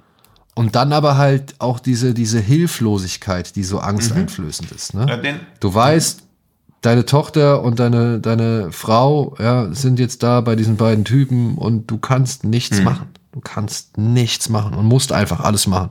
Und hoffst, dass mit dem, also, und hoffst wirklich inständig, dass du mit dem, was du machen musst, die Situation noch irgendwie halbwegs retten hm. kannst. Und ey, ich will auch gar nicht sagen, ne, da, da kommen auch Klischees drin vor oder beziehungsweise irgendwie kann man dann hier und da auch sagen, ja, weiß ich nicht, ob das jetzt wirklich im, im Sinne des Realismus ist oder halt nicht doch im Sinne des mhm. Genres. Verstehe ich alles, verstehe ich alles. Aber das war nun mal so ein Film, den wollte ich einfach mal wieder hochholen, weil ich immer noch, ja, immer noch irgendwie die, die, die, die, die, die Fassungslosigkeit spüren kann, so von wegen, Alter, was geht denn da ab so? Ja, kidnappt, komm, hast du schon 10.000 Mal, hast du irgendwelche Leute entführt gesehen, die dann irgendwie mit spektakulären Rettungsaktionen befreit werden müssen oder sonst irgendwas. So, mhm. aber das, sowas hatte ich zu dem Zeitpunkt nicht wirklich gesehen. Mhm. Ja. Und ja, auch das mit den Splitscreens und so weiter, das fand ich damals alles, das hat mich echt gekickt. Ja, ja, also da bin ich, also das habe ich eben auch gerade gelesen, als ich kurz so drüber geflogen habe, da kriege ich schon wieder so gute alte 24-Vibes. Also ich habe Bock, da mal reinzugucken. Ja, und vielleicht, ey, vielleicht, ja, geht's der einen oder dem anderen auch so, dass dieser Film halt schon irgendwo äh, seine Spuren hinterlässt und irgendwie auch mhm. fassungslos macht. Beziehungsweise vielleicht amüsiert er auch und vielleicht sagt man, oh ja, das war schon ein geiles Brett oder so. Ey, dann mhm. soll es mir auch recht sein. Ja, ich wollte ja. nur einfach auch mal einen Film erwähnen, der schon äh, eher unter dem Radar läuft. Mhm. Gut, dann schließe ich vielleicht die heutige Episode mit einem Film, der mich auch nachhaltig verstört hat, obwohl es ein Zeichentrickfilm ist. Denn hast du jemals Wenn der Wind weht gesehen? Natürlich. Natürlich. Natürlich. Der hat mich, und den habe ich neulich nochmal geschaut, also ja? der verstört mich immer noch. Ja. Gerade weil er so betulich und so süß und so, ja, so auswegslos ist. Also es spielt so in einem also der Zeitraum wird nie so genau genannt, man kann aber so davon ausgehen, das sind wohl die 80er Jahre im Kalten Krieg in England. Und ein Rentner-Ehepaar namens Hilde und Jim wohnt glücklich und zufrieden am Rand von einem Dorf. Die Kinder sind schon längst aus dem Haus. Und die beiden sind halt eigentlich mit sich selbst beschäftigt und ihren Schrulligkeiten. Und Jim liest schon immer gern Zeitung, weiß immer so, was politisch alles so abgeht. Die Frau kümmert sich um das Haus, der, der Mann labert sie die ganze Zeit voll, sie ignoriert das so. Also sie sind halt so ein Ehepaar, was seit wahrscheinlich 40, 50 Jahren verheiratet ist. Und als sie dann hören, uh, ein Atomkrieg steht bevor, ist die Frau jetzt auch nicht so wirklich davon beeindruckt, sondern denkt so, ach, das wird schon. Und Jim ist aber schon sehr so daran interessiert, wirklich den Empfehlungen einer sogenannten Protect and Survive Broschüre zu folgen. Da steht halt drin, wie man sich verhalten muss, wenn eine Atombombe abgeworfen wird. Und das sind halt so diese diese Tipps, die man in den 80er Jahren gegeben hat, dass man irgendwie so die Türen des Hauses ein bisschen so an die Wand lehnen muss, dann entsteht so eine Art Schutzraum und dass man auch irgendwie sich gegen radioaktiven Niederschlag schützen kann, indem man einfach so eine Plane über sich drüber legt und dann sind sie quasi so, nachdem sie so einen halben Tag im Haus rumgewerkelt haben, gefühlt, denken sie, okay, wir sind bestens vorbereitet für den Atomkrieg, der kann kommen, uns passiert nichts. Und weil sie ja auch, und das ist so perfide, weil sie ja schon den Krieg mitgemacht haben und deswegen denken, okay, den nächsten, den überleben wir auch schon, was soll schon schlimmer sein als der Zweite Weltkrieg? Und dann explodiert die Atombombe. Und ja. ja. und dann telefoniert Jim irgendwie mit seinem Sohn und ist ganz aufgebracht, dass der Sohn sagt, es bringt nichts, einen Schutzraum zu bauen. Er hat keinen gebaut, weil wenn ein Atomkrieg kommt, ist sowieso alles verloren und wirft dem noch vor, dass er sich nicht ausreichend um seine Familie kümmert. Und dann verstecken die sich, nachdem die Atombombe explodiert ist, in diesem Schutzraum, bleiben da so, sind so am nächsten Tag auch noch guter Dinge. Es war alles kaputt und so, der Garten ist ganz zerraucht, aber sie denken so, ah, die Feuerwehr wird schon kommen und die Behörden werden sich schon kümmern und es wird alles so normal werden. Und als Zuschauender, und ich habe den so mit sechs oder sieben gesehen und das war halt so für mich ja, der erste Kontakt damit, dass Menschen, die ich kenne, nämlich halt meine Großeltern so, dass sie sterblich sind und vermutlich sterben könnten. Das war damals halt schon so shocking, auch auf eine gute Weise so nachbetrachtet natürlich. Aber wie das in dem Film halt auch so gezeigt wird, das ist mir jetzt erst so als Erwachsener aufgefallen, wie sie gar nicht realisieren, dass sie wahrscheinlich die einzigen Überlebenden im Weit und Breit einfach sind. Sie reden zwar irgendwie, dass da Nachbarn sind, aber sie gehen auch gar nicht zu den Nachbarn und dann bleibt auch so unklar, ob sie irgendwie insgeheim schon wissen, ja, okay, die sind alle tot, aber sie wollen es sich nicht eingestehen. Und das geht dann auch so ein bisschen weiter und ihnen geht's dann immer schlechter, weil sie halt die Nachwirkung, also die Strahlenkrankheit vom Fallout abbekommen. Und am Ende kriechen die halt einfach in so Papiersäcke rein und sterben da, während die Kamera so raus, werden die Stimmen immer leiser werden. Und das lief ganz normal im Kinderprogramm. Ja, den habe ich auch als kleines Kind gesehen und ja. ähm, also beziehungsweise nicht als, ich weiß nicht, wie, wie alt ich war, aber ich war auf jeden Fall noch kleiner. Also ich würde so zwischen und, sechs bis acht bei mir sagen. Ja, ich denke auch, bei mir war das auch so in demselben Zeitraum. Und ich weiß noch auch, also ich habe das erst interessiert verfolgt. Ich fand das sogar lustig. Wie ja, ja, genau, weil der so süß, Jim war so lustig, ja. Ja, genau. Ja. Also Jim hat ja halt wirklich echt alles Mögliche getan, um sein Haus bombenfest zu machen und so und sich da auf diesen Atomkrieg ja. zu wappnen. Und, und Hilda war auch noch von Brigitte Mira synchronisiert, deren Stimme man ja auch bestens kannte aus äh, diesen ganzen lustigen ja. Sachen. Und passt meiner Ansicht nach ja, perfekt. Super. Ja. Passt perfekt. Und die beiden dann so dahin siechen zu sehen, mhm. habe ich gedacht, Alter, was passiert hier? Ja warum ist das denn so finster? Warum ist das ja. denn so gemein? Und oh, ja. ey, was ist die, was die armen Leute, der, das kann doch nicht sein, dass die jetzt da irgendwie äh, äh, den größten Schaden davon mhm. tragen oder beziehungsweise dass die da so so so ja. keine Ahnung so überhaupt keine Hilfe bekommen. Das war echt, das war das war schwierig anzuschauen. Das war mhm. wirklich schwierig. Ich wusste also ich will auch gar nicht behaupten, dass ich das richtig gepeilt habe. Nee, ne? ich auch war, nicht, aber man hat ja, nimmt ja als Kind vieles so unbewusst dann wahr. Genau, und, und ähm, Atombombe, okay, aber ja, und das ist wohl nicht die Bombe das Schlimme, sondern das, was danach passiert. Ich meine, man kannte, The Day After war, glaube ich, so mein erster Berührungspunkt mit dem Thema Atomkrieg beziehungsweise nukleare Verstrahlung mhm. und so. Und dadurch war ich schon irgendwie so ein bisschen darauf vorbereitet oder beziehungsweise dadurch hatte ich schon so ein bisschen die Ahnung, äh, was mich bei der Wind weht oder worum es jetzt halt bei der Wind weht geht. Mhm. Aber trotzdem, das als Zeichentrick zu sehen, ne? mhm. ne? mit so zwei knuddeligen Figuren eigentlich ja. in ihrem in ihrem pittoresken Haus. Das war schon ja, es war schon harter Ja, ja, und das auch sowas, also ich glaube, das war sowohl meine erste Begegnung damit, dass mir bewusst wurde, dass ja meine Großeltern sterblich sind. Weil wenn die da im Film sterben, warum sollen die nicht auch in Realität sterben können? Und das, was kein Happy End hat, bloß dieses, also ich glaube, ich bin mir aber auch nicht sicher, dass dass ich glaube, ich habe es vor Tschernobyl gesehen. Da bin ich mir nicht mehr ganz sicher, aber ich glaube, wenn müsste ich zeitnah mit Tschernobyl gesehen haben. Ich glaube, das hätte mir den Rest gegeben, weil diese Nuklearkatastrophe von Tschernobyl war ja auch so was diffuses, wo dann auf einmal durfte man mal zwei, drei Wochen keinen Salat essen und halt nicht mehr im Sandkasten spielen. Also ich weiß nur, dass das so ganz diffus war, weil man nichts mit anfangen konnte, es eher so ein bisschen als die Gängelung von Eltern empfunden hat, aber man halt auch die ganze Zeit im Fernsehen davon gehört hat. Ja, also ich weiß noch, das war 84, ne? 86 war. Tschernobyl. Deswegen? Ja, deswegen denke ich, dass ich, ich bin ja 78 geboren, dass ich halt, wenn der Wind weht, aber wahrscheinlich ist der, aus welchem Jahr ist der denn? 86. 86. Ja, Tschernobyl war auch 86. Okay, dann war Tschernobyl ja, anscheinend schon, als ich das gesehen habe. Ja, mhm. weil da weiß ich noch, da waren wir nämlich auch, da war ich, ähm, da war ich in der Schule mhm. schon und danach im Hort. Nach der Schule war ich im Hort, weil meine Mutter halt noch arbeiten musste.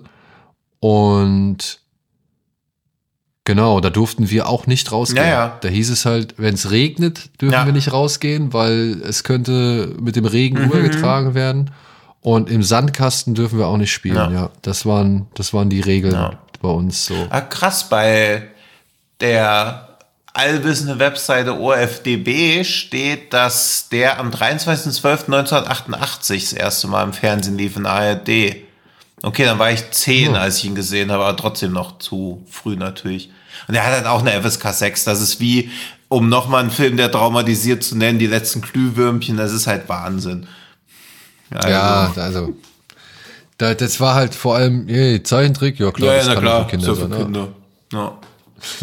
Aber auch wird wahrscheinlich auch gar nicht mal reingeguckt, einfach so abgeballert. Ja. ja. ja. das waren jetzt Filme alles andere als für Kinder. Ich hoffe, auch wenn wir jetzt sagen, sie waren erschütternd oder schrecklich oder haben uns irgendwie auf irgendeine Art und Weise fertig gemacht, dass ja trotzdem vielleicht Interesse besteht, sich ebenfalls darauf mal einzulassen, um zu checken, hey, sind das alles Weicheier da bei Genre geschehen oder haben die irgendwo einen Punkt? Ja.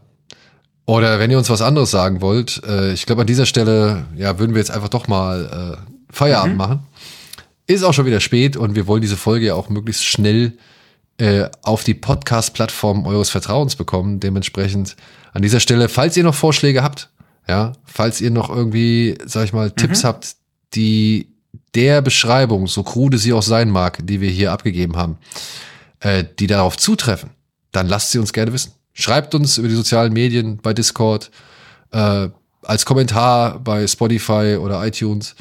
Äh, wir freuen uns über alles. Und wir freuen uns auch über Fragen. Mhm. Also wenn ihr noch Fragen habt, äh, ja, schickt gerne ein paar Fragen rum. Immer her damit. Und ansonsten, ja, wünschen wir euch jetzt eine schöne Restwoche, einen schönen Start ins Wochenende und vielleicht wichtige Erlebnisse mit entweder The Zone of Interest oder dem einen oder anderen Film, über den wir heute hier gesprochen haben. Ja, in diesem Sinne, macht's gut, bleibt gesund und gut drauf. Bis zum nächsten Mal. Tschüss. Tschüss.